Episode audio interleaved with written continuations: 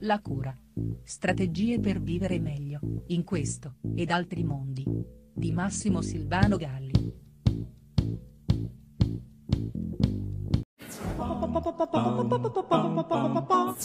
Qualche giorno fa ho avuto il piacere di capitare in una di quelle uscite con amici di vecchia data che scomparsi da tempo dal radar delle frequentazioni a volte ritornano con tutto il loro carico di rimembranze e riflessioni a me sempre foriere di piacevoli ruminamenti. Tra le varie chiacchiere sui bei tempi andati, un'amica mi ha fatto riflettere interrogandosi sulla possibilità di vivere appieno senza cadere nei possibili pasticci dell'innamoramento. Mi ha fatto pensare perché è domanda che sotto varie fogge spessissimo emerge durante il lavoro in studio e che eh, potremmo così tradurre.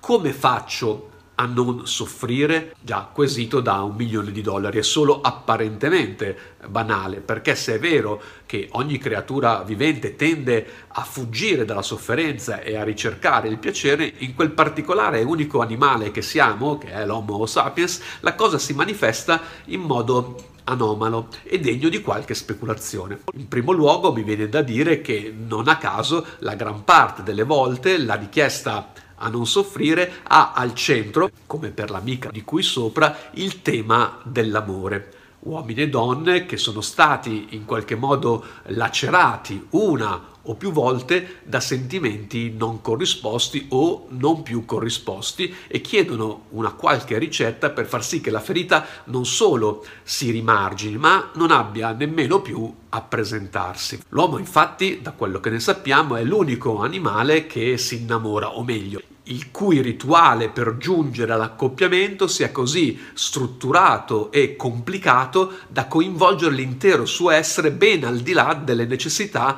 dell'accoppiamento stesso. Gli altri animali, inoltre, sempre per quanto ne sappiamo, non soffrono per amore. Forse anche per questo non hanno mai scritto una poesia, composto un brano musicale, dipinto un quadro o cose del genere. A pensarci bene, la produzione di quella cosa che chiamiamo arte cultura viene prima stimolata e poi si concreta per almeno un 90% proprio sotto la spinta degli effluvi amorosi. Manuel Vázquez Montalbán così riassume questa specificità umana.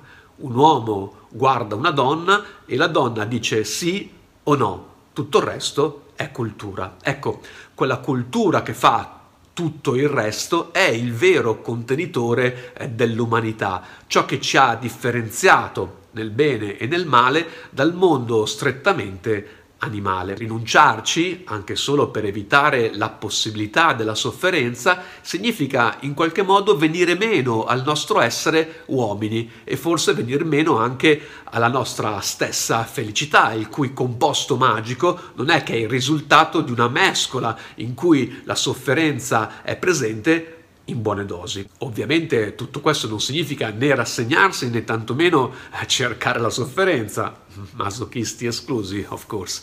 Significa bensì imparare a pensare che non c'è notte senza giorno, che il buio è ciò che rende la luce più splendente e che certi afosi giorni d'estate fanno tanto più agognare la frescura della notte. La felicità e soprattutto la felicità che evapora eh, dai pori dell'amore è insomma un'amalgama che si alimenta anche nella sofferenza ed è proprio perché un amore finisce che un altro può vivere la magia di cominciare.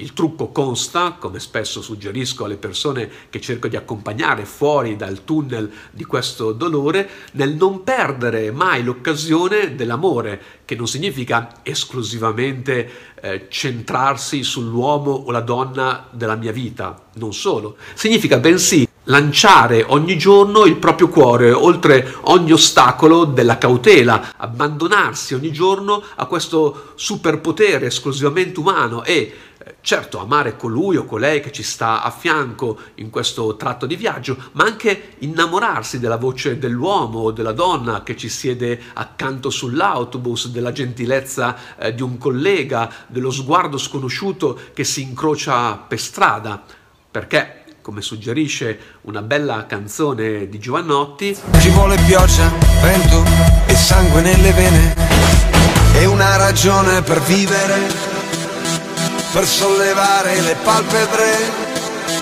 e non restare a compiangermi e innamorarmi ogni giorno, ogni ora, ogni giorno, ogni ora di più. Facendo del nostro potere d'amare quella costante spinta a creare che è esclusa agli altri viventi e in cui solo risiede la felicità.